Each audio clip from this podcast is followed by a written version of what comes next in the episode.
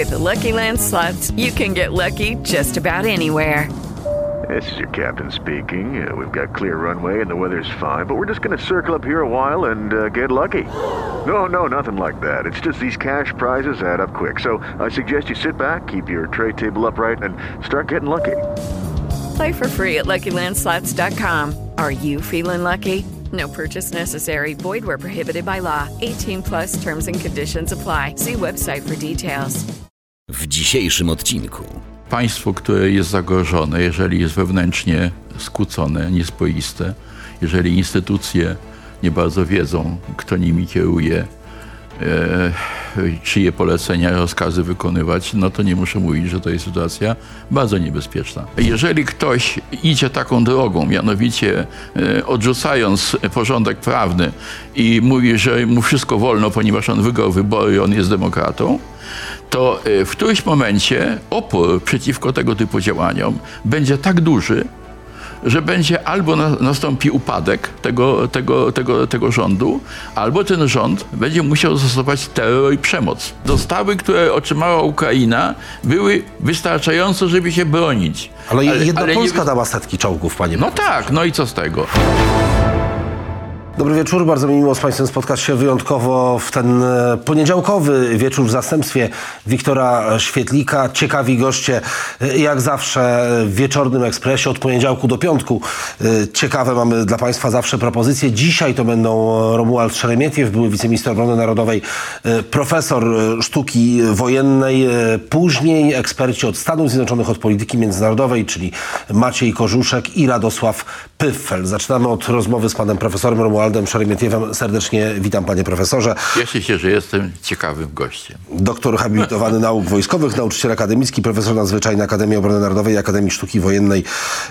Te rzeczy były. Były wiceszef MON, to już prawie trzy dekady, nawet, nawet z okładem, nawet ponad trzy dekady. Nawet krótką chwilę szef MON, ale go na szczęście wyrzucono. To też, to też. No. Szef MON oczywiście, tak, to w latach dziewięćdziesiątych. Tak, ale... Też miało miejsce. Panie profesorze, przejdźmy tak. do mhm. y, oceny tego, co dzieje się w Polsce, do, do oceny y, naszej sytuacji, jeżeli chodzi o bezpieczeństwo. Pan kilka dni temu wystosował taki apel, alarmistyczny ton.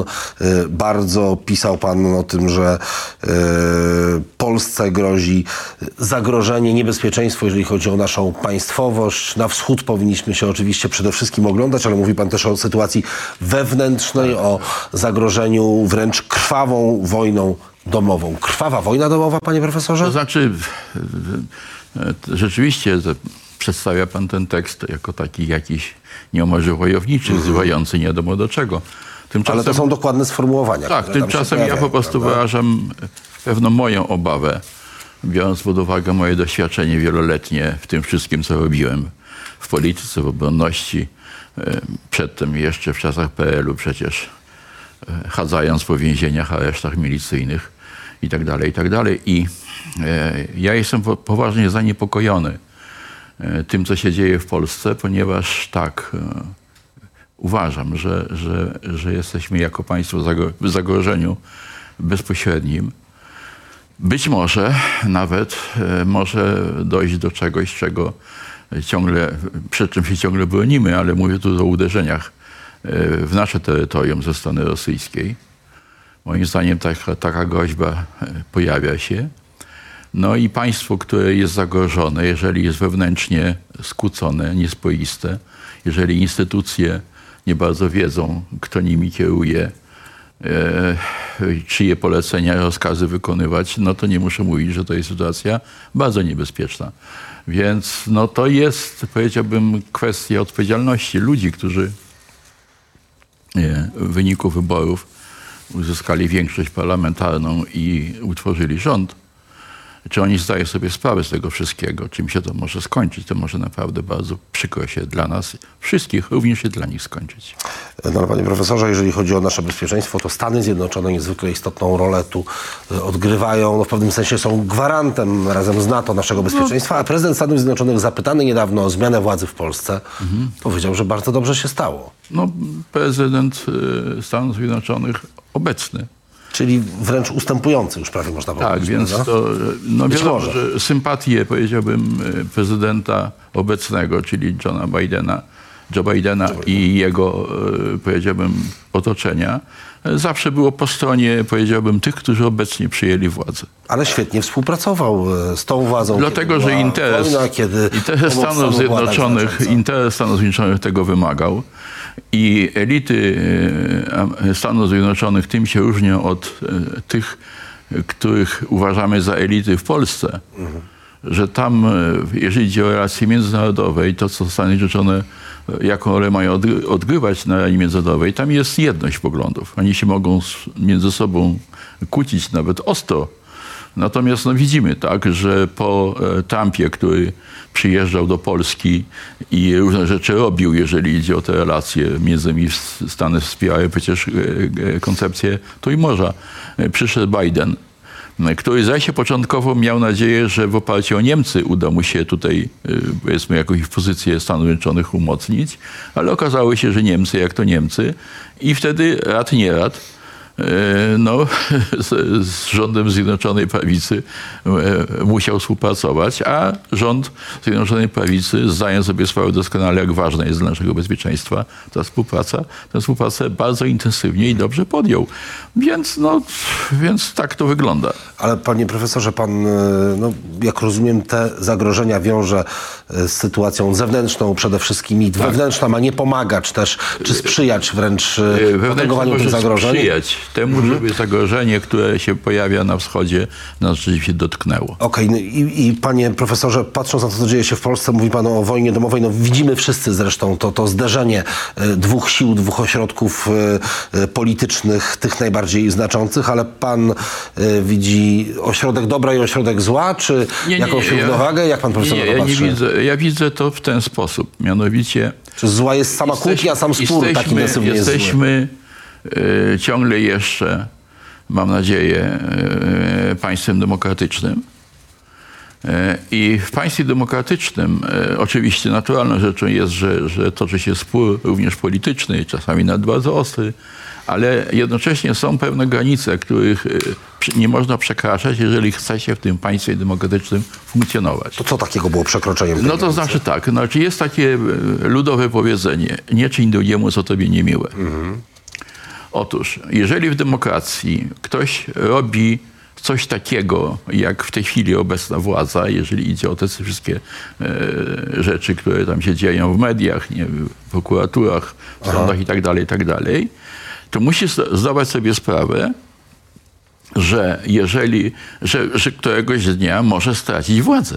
I wtedy wszystko będzie I jeszcze wtedy, bardziej. I wtedy ci, którzy doświadczają dzisiaj mhm. w opozycji te wszystkie przykrości, no wezmą odwet.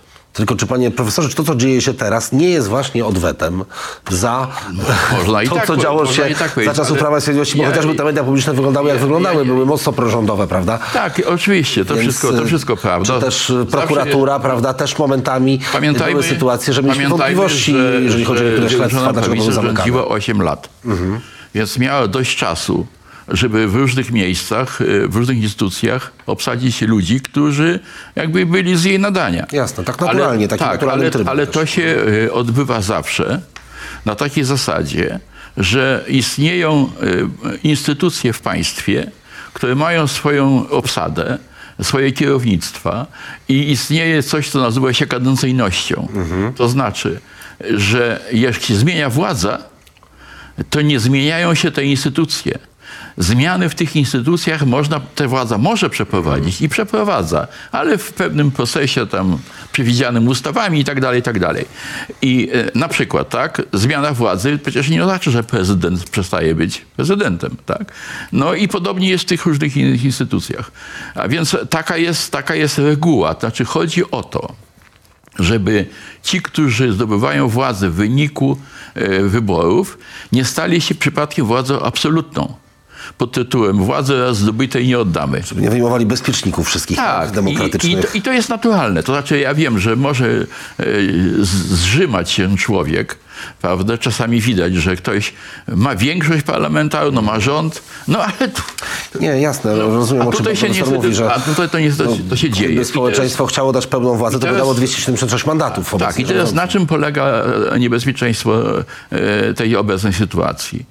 On, ono polega na tym, że jeżeli ktoś idzie taką drogą, mianowicie odrzucając porządek prawny i mówi, że mu wszystko wolno, ponieważ on wygrał wybory, on jest demokratą, to w którymś momencie opór przeciwko tego typu działaniom będzie tak duży, że będzie albo na, nastąpi upadek tego, tego, tego, tego rządu, albo ten rząd będzie musiał zastosować terror i przemoc.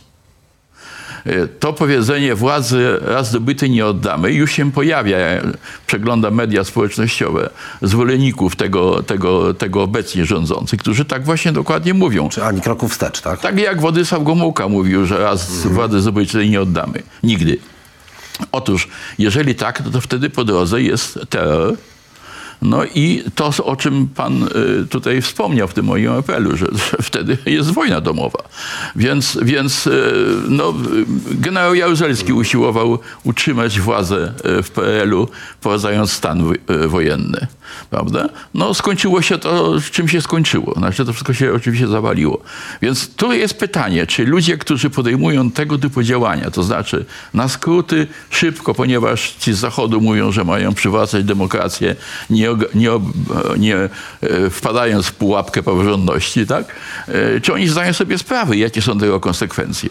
Ale panie profesorze, jak pan mówi o wojnie domowej, czy o terrorze, tak. to cudzysłów jest przy tych słowach, nie, czy określeniach na początku i końcu? Nie, nie, czy to, mówiąc logika, o wojnie domowej, pan, pan ma myśli wojnę domową, w której giną, nie wiem, dziesiątki, logika, setki ludzi, o logika, takich wydarzeniach no, pan to się, myśli? Znaczy szczęśliwie dla nas jest to, że obecni rządzący nie mają aparatu przymusu takiego, jak mieli bolszewicy czy, czy komuniści w Polsce Ludowej. Ale naprawdę by go stosowali, panie profesorze? Mam, mam nadzieję, że nie, ale ja mówię o, o logice, mhm. to znaczy o logice zdarzeń. Mogą, idąc tą drogą, wejdą w którymś momencie w taki właśnie zaułek, że albo terror, albo upadek i rozliczenia różnego rodzaju, które dotkną ich właśnie.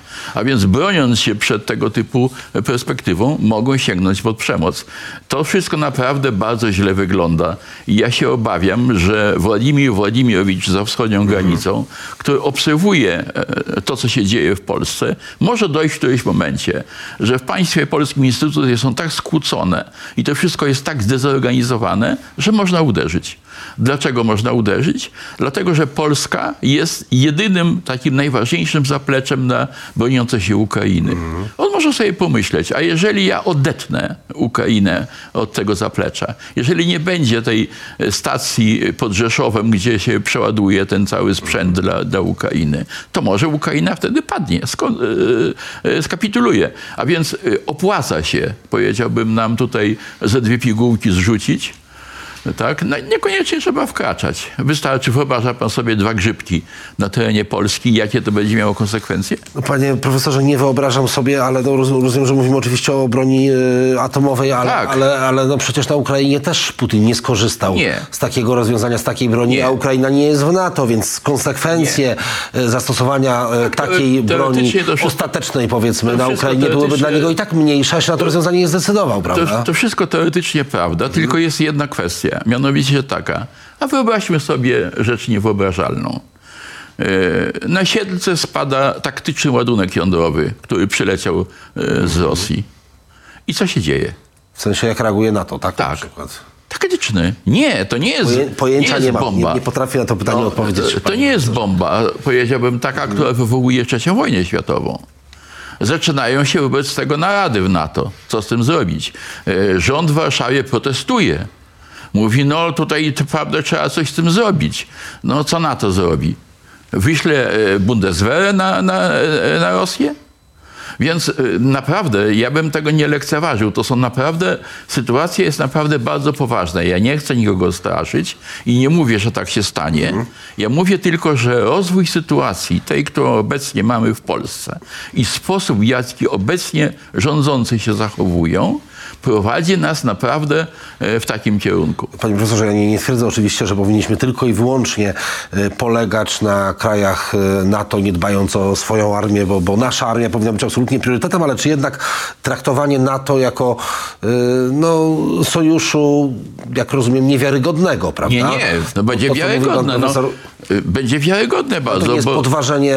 Podejmą, w, w kwaterze ten... głównej podejmą dyskusję, co zrobić z tym, mhm. że jakaś bomba spadła. No i nic nie zrobią. Nie wiem, no coś zrobią, tylko pytanie co? Nie wiemy. Widzi pan, nie ma odpowiedzi takiej pod tytułem, no jaka będzie reakcja, tak? Co się stanie? Pamiętajmy, ale że rozumiem, tak. że pan profesor sugeruje taką skromną, niewystarczającą z naszej perspektywy reakcję. Znaczy tak, tak mamy się pan spodziewał, bo tak to odebrałem. Mamy no. sytuację następną, następującą. Ironicznie pan powiedział o Bundeswehrze, prawda? Że tak. no, przecież nie wyszło. Nie, wyszło nie oczywiście. Ona nie, nie byłaby chyba w stanie gdziekolwiek mhm. wymaszerować. Niemcy mówią dopiero, że będą odbudowywać Bundeswehrę, tak? Jakieś plany tam podobno mają. My jesteśmy w trakcie budowy silnej armii i nie wiadomo, czy będziemy ją budować, bo zmieniło się kierownictwo resortu obrony. Ja uważam, że, że straciliśmy strasznie dużo czasu, jeżeli idzie o tutaj o naszą obronność i nie wiem, czy, czy ten czas, który mamy przed sobą, niektórzy mówią, słyszałem szefa B B N-u, że mamy trzy lata. Tak. tak mówił w rozmowie no, bodaj z naszym dziennikiem no minister Siewiera. Więc, tak. Więc tak, e, i, Trzy lata na ewentualny atak rosyjski. Tak, na, tak na, na konfrontację. Mhm. Tak, nie, tak. To, e, taktycznie czy zgodziłby się pan z tym? Nie, nie wiem. To znaczy nie wiem. Ja tylko mówię, że... Różne, no minister Siewiera, bądźmy szczerzy, też nie wie. Też nie, oczywiście. I różnie mówią, że, ale że wszyscy są zgodni co do jednego, że czasu nie ma dużo. Mhm. I tutaj jest cały problem. To znaczy, że no, mieliśmy pretensje, różni historycy oceniając y, drugą Rzeczpospolitą, tak krytykowali, że y, no, nie przygotowaliśmy się do wojny, że, że za późno wzięliśmy się za modernizację i rozbudowę armii. Tak? Y, program przyzwojenia armii trzydzieści sześć czterdzieści dwa w połowie, y, w dziewięćdziesiątym wybucha wojna. Tylko, że tamta Polska miała niecałe dwadzieścia lat. My już mamy ponad trzydzieści, trzydzieści. Tak? I ja uważam, trzydzieści pięć w zasadzie. No właśnie, ja uważam, że co najmniej dwadzieścia lat zmarnowaliśmy. A przecież zdawaliśmy, chyba ktoś zdawał sobie sprawę, nie wiem, ja zdawałem sobie sprawę, ale nie będę mówił o sobie. Ci, którzy odpowiadali za obronność, którzy decydowali, jaki będzie stan naszego przemysłu obronnego, tak, jaka będzie nasza armia, przecież musieli zdawać sobie sprawę z tego, że, że, że, no, że nie, nie, powinni, nie powinniśmy się przygotowywać do obrony na Wiśle, tak, jak to się okazało. Więc tutaj jest naprawdę sytuacja bardzo niebezpieczna i stąd ten mój apel, tak, oczywiście nie przesadzam. Zacytuję, tak? Panie profesorze, tylko apel o co tak naprawdę? Wzywam patriotów, aby podjęli wspólne działania ratowania naszej państwowości przed rozkładem i upadkiem, do czego doprowadzą nieodpowiedzialne rządy obecnie rządzących Polską. Co to są te... Yy... odpowiedzialne, wspólne, wspólne działania dla ratowania naszej państwowości. Do no, czego tak naprawdę pan profesor wzywa? Ja wzywam do tego, żeby ludzie, którzy rzeczywiście na pierwszym miejscu mają dobro ojczyzny, zachowanie jej niepodległości, suwerenności, zbudowanie potencjału militarnego, żeby podjęli wspólne działania nawet w sytuacji, kiedy są między sobą pokłóceni, poróżnieni, różne rzeczy nas tam e, mogły poróżnić. Ale, ale w tej chwili naprawdę moim zdaniem stan jest taki, że nie ma czasu na kłótnie i spory, kto jest bardziej, mhm. kto jest mniej, że tak powiem, przywiązany do, do, do niepodległej Polski, tylko trzeba po prostu podjąć wspólne działania. Jak? To od tego są politycy, ludzie, którzy, którzy no, powinni tymi działaniami pokierować. Ja do, do takich ludzi nie należę. Ja jestem tylko emerytem, prawda? No, ale, ale zagrożenia widzę i o tym tylko mówię. To znaczy trzeba po prostu nie dopuścić do tego, żeby nastąpiła destrukcja państwa, bo ta destrukcja w tej chwili się dzieje. Ale może te rozmowy, ten konsensus powinien być na takim szerszym poziomie, bo jak rozumiem, pan profesor wskazuje na yy, opozycję dzisiejszą. Tam by pan profesor nie tylko, chciał nie tylko. porozumienia, ale czy też po ja prostu myślę, cała że... klasa polityczna, zdaniem pana profesora, w tych sprawach dotyczących bezpieczeństwa, znaczy to jest, to jest obronności właśnie, powinna mówić jednym głosem w tych kluczowych chociażby elementach? Powinna, ale, ale kłopot jest taki, że, że moim zdaniem, że my jako społeczeństwo, jako naród jesteśmy podzieleni mniej więcej chyba na takie dwie połowy. I to podzieleni w sensie cywilizacyjnym, nie w sensie tego, że, że państwo i tak dalej, i tak dalej. To znaczy, że jakby przyjmujemy w tych dwóch połowach trochę inne systemy wartości. Ale Amerykanie są podzieleni, też. Brytyjczycy są oczywiście. Podzieleni. I na tym polega to też kryzys. Jest, nie wiem, z pokolenia I, na pokolenie przekazywane, i na tym polega prawda? Kry, kryzys współczesnego świata. Tak, że, że, na, że, że mamy zjawisko, które e, tam so, socjologowie, politycy opisali mianem zderzenia cywilizacji. Że to się dzieje w tej chwili w Europie Zachodniej. To chyba inny proces. Nie, Zderzenie nie, cywilizacji dochodziło o świat islamu i nie świat... Nie tylko, ale dlaczego? No Huntington dlaczego? pisał jednak o zderzeniu cywilizacji. Tak, dlatego on mówił o zderzeniu świata, islam, prawda? świata zachodniego ze światem mhm. islamu. Ale, ale równie dobrze, przecież mamy wyraźnie widać zderzenie cywilizacji na Ukrainie między cywilizacją Zachodu, nazwijmy mm-hmm. tak ogólnie, a cywilizacją, jeżeli taka istnieje, moskiewską. Mm-hmm. Tak? E, mamy zderzenie w naszym e, e, obszarze Unii Europejskiej. Z jednej strony mamy przecież e, takie liberalno-lewicowe e, ideologie e, z, z tęczą na, na czele. Z drugiej strony e, system wartości konserwatywnych, przywiązanie do wiary i tak dalej, i tak dalej. Tu widać wyraźnie to zderzenie. Więc, więc i to zderzenie się potęguje moim zdaniem. Czyli świata konserwatywnego z liberalnym tak...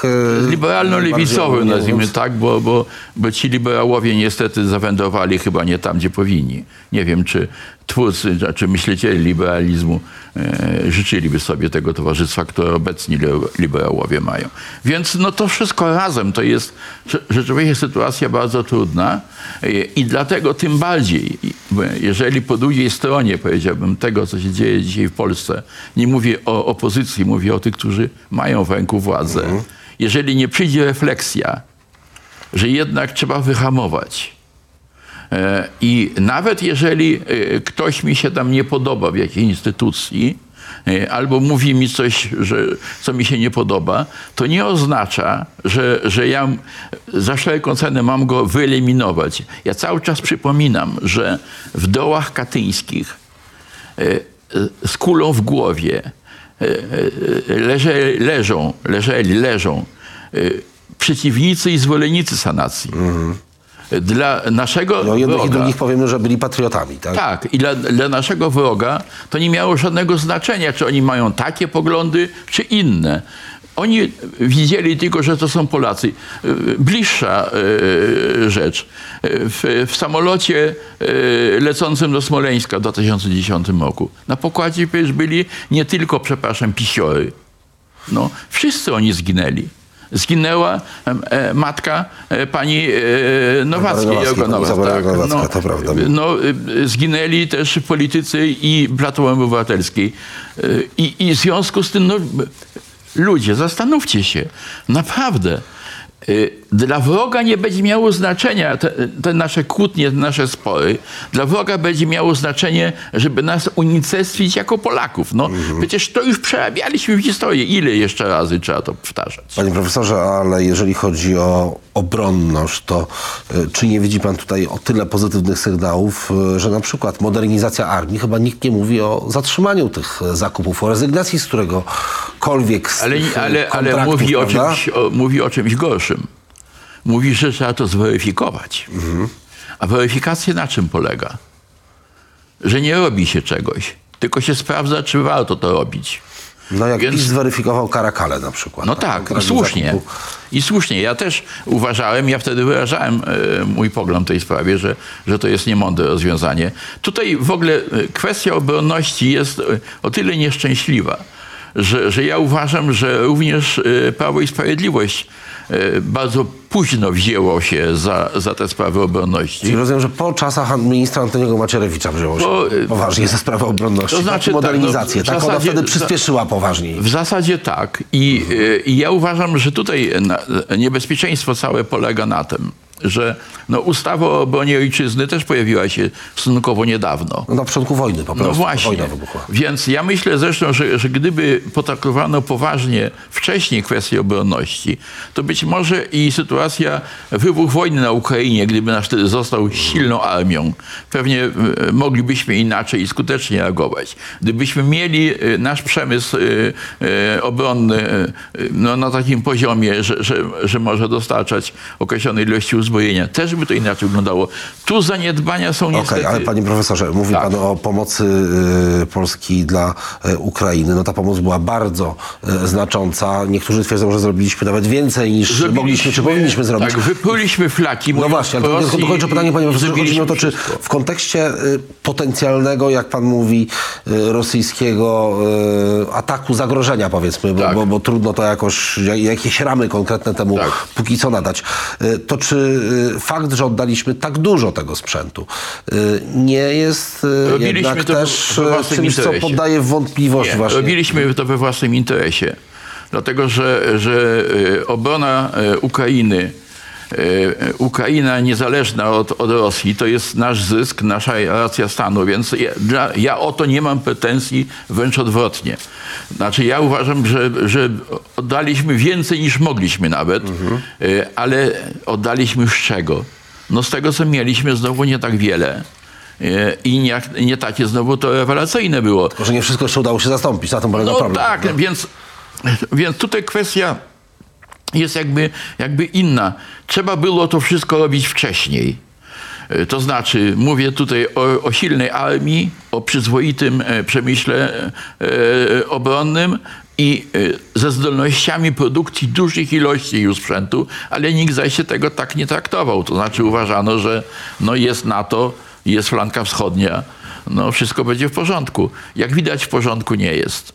Ale panie profesorze, jeżeli chodzi o NATO, flankę wschodnią, no to jednak e, silniejsza jest ta flanka wschodnia w ostatnim Chwalić Boga, czasie. No, tak. W związku też z rosyjską tak, agresją została tak. wzmocniona, te siły szybkiego reagowania. Tak. To, to, to wszystko jest na, na zdecydowanie wyższym poziomie. Rosyjska agresja na Ukrainę to jest e, test, który NATO zdało, zdaniem pana profesora, czy nie. właśnie my możemy czuć się silniejsi, bezpieczniejsi w tym NATO sojuszu, nie, NATO nie czy, zdało. czy przeciwnie? Tego e, testu NATO nie zdało, ponieważ nie było w stanie dostarczyć uzbrojenia i sprzętu w takich ilościach dla walczącej Ukrainy, mm. żeby, on, żeby jej ofensywa, kontrofensywa, którą, e, którą Ukraińcy podjęli, żeby się powiodła. Okazało się, że ta pomoc, duża oczywiście, mm. którą Ukraińcy otrzymywali, jednak była niewystarczająca. To widać. Ja początkowo, kiedy rozpoczęła się ta kontrofensywa, ja byłem przekonany, że Ukraińcom się powiedzie, że oni co najmniej, powiedziałbym, odetną ten Krym i, i, i, i wejdą tam w taką sytuację, że będą mogli następne operacje przeprowadzać. Myliłem się. I to sporo do tego brakowało chyba, prawda? Tak, niestety. Tego rozstrzygnięcia, tak, to, to, to tak, nie to, że tak, tak, tak. nie udało Okazało się... się po prostu, zresztą Ukraińcy to mówili, że, no, że brakuje im tego sprzętu. Mhm. Teraz słyszę, że... No przy odbijaniu terenu to muszą być proporcje, nie wiem, trzy do jednego czy cztery do jednego, prawda? Jeżeli chodzi o... Minimum trzy do jednego. Tak, minimum trzy do jednego y, powinno być, a jeżeli chce się mieć sukces, to pięć. Nawet więcej. Więc, więc to, to, to oczywiste jest. To znaczy, że tutaj w tym zakresie NATO nie zdało, nie zdało egzaminu.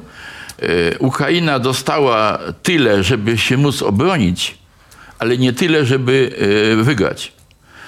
A był moment, kiedy, kiedy Rosja już cienko bardzo przędła i gdyby wtedy rzeczywiście NATO taką pomoc właściwą przekazało Ukrainie, to byłoby już po, po wojnie. Natomiast dlaczego NATO nie mogą przekazać? Nie tylko dlatego, że, że, że powiedziałbym, woli nie było jakby, mhm. ale również chyba i możliwości. No tak jak my, Europa tak, oddała ten tak, stary, no, tak, może tak. niekoniecznie zalegający, wszyscy, ale ten sprzęt, który miał być wymieniony. Nikt się nie chciał rozbroić przez, cały. Po, po rozpadzie Związku Sowieckiego i bloku całego, że odtąd już będzie przyjemnie i miło, prawda? I żadne wojny tutaj nie będą, tak? Dużo złego narobił niejaki Fukuyama, pisząc o tym, że to już koniec historii, prawda? Wszyscy w to uwierzyli. Wszyscy ci, którzy decydują, że wojny nie będzie. No i... Będzie. No ale to już lata, bo to przełom lat osiemdziesiątych i dziewięćdziesiątych. To wszystko koniec, ma swoje konsekwencje. Już lata dziewięćdziesiąte w zasadzie zweryfikowały to wszystko te, ma swoje tezę, panie profesorze, prawda? Panie profesorze, ale jeżeli chodzi o y, rosyjską armię, to tak. pierwsze miesiące, y, mam wrażenie, może nie tygodnie, ale potem już y, wycofanie się Rosji ze środkowej Ukrainy, te właśnie pierwsze miesiące y, pokazały, czy, czy wielu ekspertów, komentatorów mówiło, że no, rosyjska armia w ogóle y, dramatycznie dramatyczna sytuacja sprzętowo, to jakiś w ogóle y, ledwie zipiący sprzęt, y, czasami z jakimiś nowocześniejszymi podzespołami, z jakąś elektroniką, żołnierze dramatycznie wyszkoleni i tak dalej. No jednak czas mija i y, Rosja no, że w czterdziestym, jakoś... W czterdziestym pierwszym roku y, też na początku wojny wtedy Sowiety tak załamały Aha. się, przecież były straty i, e, ogromne i wydawało się, że Rosja już padła. No tam jeszcze tak. wtedy generał Murs, teraz akurat to tak, było tak. do gadania. A tutaj, a tutaj w tej no, wojnie, była prawda? Kwestia taka, że... Ale, ale, ale może jednak to była nieprawdziwa ocena. Może ta nie, Rosja nie była, jest taka słaba, nie, nie, jak, jak była, ją to, to jest, to, jest to powiedzenie, tak, że nigdy nie jest taka słaba, jak się wygląda, a nie tak sil, silna, jak mówi. Ale, ale, ale, ale oczywiście, że była słaba. I to była bardzo marna armia. Ona zresztą nadal jest marna. Ona jest nadal marna. No i cały świat dozbraja Ukrainę i nie jest w stanie jej wypchnąć, tej rosyjskiej marny. Bo nie dozbrajał jej wcale. Mówię, cały czas dostawy, które otrzymała Ukraina, były wystarczające, żeby się bronić. Ale, ale jedna ale Polska nie... dała setki czołgów, panie No profesorze. Tak, no i co z tego? No a ile no. dali Amerykanie, ile dali Brytyjczycy, Niemcy no, ostatecznie no, no, też no, ile tego, tego no, to nie dawali, o to chodzi. To nie chyba nazbierały całkiem nie chodzi o to, ilości. No być może, tak. No, no to załóżmy, że, że Ukraińcy nie potrafili e, posługiwać się tym, co dostali i dlatego e, nie udało im się przełamać. No, jest więcej tutaj Aha. rzeczy, które sprawiają, że, tak, że, że Ukraina jest w, taki, w takim położeniu. Ja zwracam uwagę, e, Zachód e, owszem, e, jakąś pomoc udziela, ale jednocześnie Zachód cały czas mówi Ukraińcom, nie wolno wam wejść na teren Federacji Rosyjskiej. Nie wolno wam tam uderzyć. No. Tymczasem no, w jaki sposób te umocnienia, które, które Rosjanie zbudowali na terenach okupowanych, e, można e, zdobyć? Obchodząc je, a nie od czoła atakując. No tutaj jest masę takich rzeczy, które, które sprawiają, że, że ja, ja obrazowo mówiłem, że Ukraina jest w sytuacji takiego boksera, którego wystawiono do walki na ringu, e, przywiązując mu jedną rękę e, za plecami, tak, żeby on walczył tą jedną. Więc no to, to jest tego typu sytuacja. Albo atakować, albo się bronić, tak? Nie może jednego i drugiego. Nie może. Jedną ręką. Panie profesorze, a jeżeli chodzi o przyszłość, o, no, biorąc pod uwagę to, co działo się za naszą wschodnią granicą w ostatnich dwóch latach, to, to, to wiemy, jak trudno jest ją przewidywać, bo tak. prognozy były bardzo różne na różnych różne. etapach tej wojny, także jeżeli chodzi na przykład o rosyjską gospodarkę przecież, tak. jakie były po wprowadzeniu sankcji, już wszyscy ekonomiści, albo prawie wszyscy mówili, że to kwestia miesięcy, nie wiem, tak, roku no, maksymalnie się, ta gospodarka że... się posypie. W każdym razie teraz zdaniem pana profesora, jaki, jakie będą dalsze losy rosyjskiej agresji na Ukrainę? Czy Rosjanie status quo po prostu zachowają? Tym się może skończyć? Czy Rosjanie teraz mogą chcieć sięgnąć po więcej? Bo też pewnie zaplecze tam mocno pracuje i też odwody mają przygotowane, prawda? To znaczy tak. Co się no, wydarzy, panie profesorze? Po pierwsze okazało się, że, że Rosja była w stanie e, zdobyć wsparcie, powiedziałbym, jeżeli idzie o, o, to, o tę broń, amunicję zwłaszcza, bo to jest cywilne najpotrzebniejsze na polu walki. No tak. Czyli Korea Północna, e, e, Irak, Iran, przepraszam, tak? E, no pytanie, czy i jak partycypują w tym Chiny. E, ale widać, powiedziałem tak, że e, o, e, możliwość Azja odgrywa coraz większą rolę, państwa azjatyckie, jeżeli idzie o gospodarkę światową. I zdaje się, że Rosja ma nie najgorsze relacje właśnie z tą częścią. No chociażby Indiom surowce tak. sprzedaje i to, no, to czego nie mogła sprzedać na Zachód, to, sankcje, to szło do Indii które, w dużej mierze. Które są skierowane przeciwko Rosji, jak się okazało, no to dotyczą, powiedziałbym, świata zachodniego. Mm. Natomiast Azja zdaje się tego nie respektuje, jeżeli idzie o te sankcje. To jest jakby pierwsza wyrwa. Druga kwestia jest taka. Ja się nad tym zastanawiałem i, i to, co, to, co powiem, to wydaje, może się wydać dziwne, ale moim zdaniem, co może zrobić w tej chwili Putin? Mianowicie, chcąc doprowadzić Ukrainę do kapitulacji, on musi odciąć, okrążyć niejako tę Ukrainę. Dlatego tak ważne jest, yy, powiedziałbym, wyeliminowanie Polski jako zaplecza yy, dla ukraińskiego frontu. Jakimi środkami? Różnymi. Dezorganizacją yy, państwa polskiego, również yy, środkami militarnymi, moim zdaniem, ponieważ Zachód w swojej, w swojej postawie no, też nie jest pewien, w którym kierunku to wszystko pójdzie. Mhm. Mamy y, pytanie, jak się rozwinie sytuacja wewnętrzna w Unii Europejskiej. W Stanach za chwilę wybory. No i, o właśnie, i ciągle powracająca melodia, to znaczy co wybory prezydenckie, to my zastanawiamy się w Europie Jasne. I w naszej części, tak, co będą robić Amerykanie. Czy będą zainteresowani naszym kawałkiem świata, czy, czy znaczy, stwierdzą, że nie, czy będą zainteresowani y, utrzymaniem swojej pozycji w tym kawałku mhm. świata, czy też do, do wniosku, że albo ich nie stać, albo nie jest to dla nich najważniejsze. No jak za Obamy, tak? I tak. Przeniesienie. I, i to, no za Obamy pamiętajmy, że też oni tutaj budowali e, flankę wschodnią, więc e, Obama próbował e, z Rosją się jakoś e, ułożyć, resetować, ale e, Rosjanie na szczęście dla nas potraktowali go e, tak, jak potraktowali i stało się, co się stało. I teraz powiedzmy, ma, mamy przed nami jeden wielki, ogromny znak zapytania e, z tymi zagrożeniami, o których rozmawialiśmy e, i, i co mnie bardzo niepokoi. Ale panie profesorze, takie zdanie pan wypowiedział. Putin będzie chciał wyeliminować Polskę. Tak. Co to znaczy wyeliminować? No różne sposoby. Ja mówiłem, no y, można sobie wyobrazić, że, że wlecą dwie rakiety y, z jakimiś ładunkami. I pytanie, co wtedy Europa zrobi, co my zrobimy? Czym, czym, czym możemy te rakiety strącić? To to, co działo się w ostatnich miesiącach, no, moim to zdaniem testowanie oni, tak, było... oni testowali. Czy, nawet parę czy, tygodni temu, prawda? Tak, na południu Polski oni, oni zrobili test, proszę zauważyć, po zmianie władzy. władzy. Mhm. także, także tutaj z punktu widzenia ich nic się nie zmieniło, jeżeli idzie o to, czym jest Polska. Natomiast plus, powiedziałem, z punktu widzenia Kremla jest taki, że Polska być może będzie słabsza i będzie zdezorganizowana, tak, że będzie można tu wykonać różne rzeczy, również te militarne, które oby się nie stały.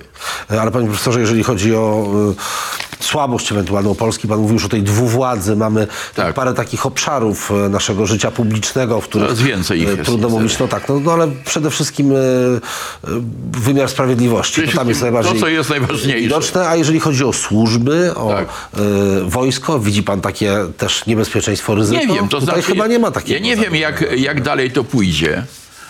I, i w no, ale tutaj kierunku... legalnie rządzący mają kontrolę nad wojskiem, nad służbami, no tak jak chyba to powinno wyglądać. To, to się wydarzyło zupełnie naturalnie, legalnie. Jest pytanie, co ci, którzy mają, decydują o wojsku i służbach, mają w głowach.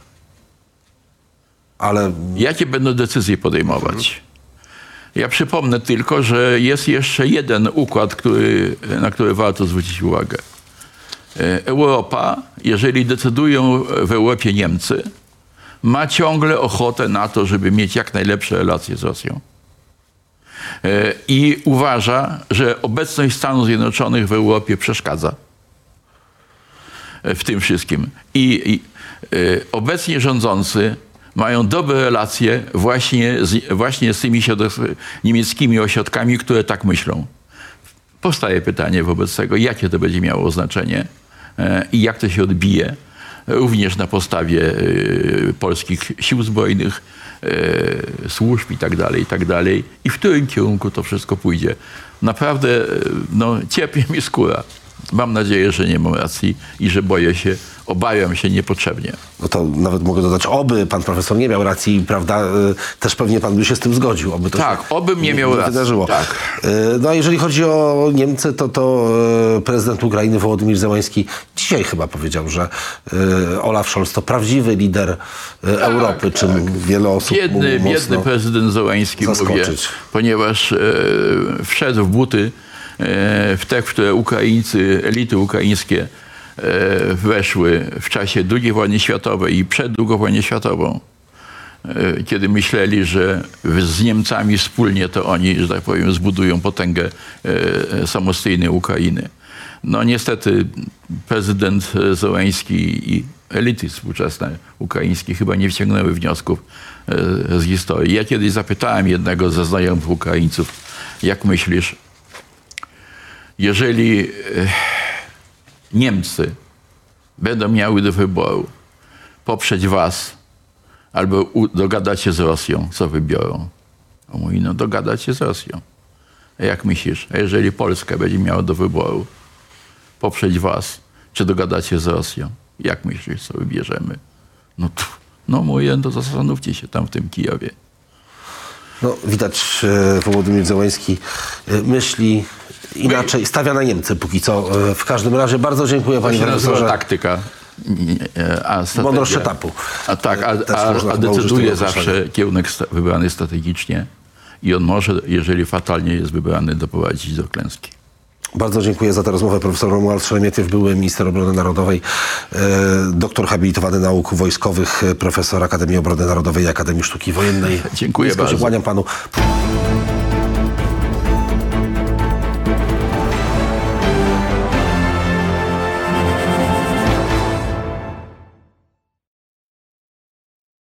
With the Lucky Land Slots, you can get lucky just about anywhere.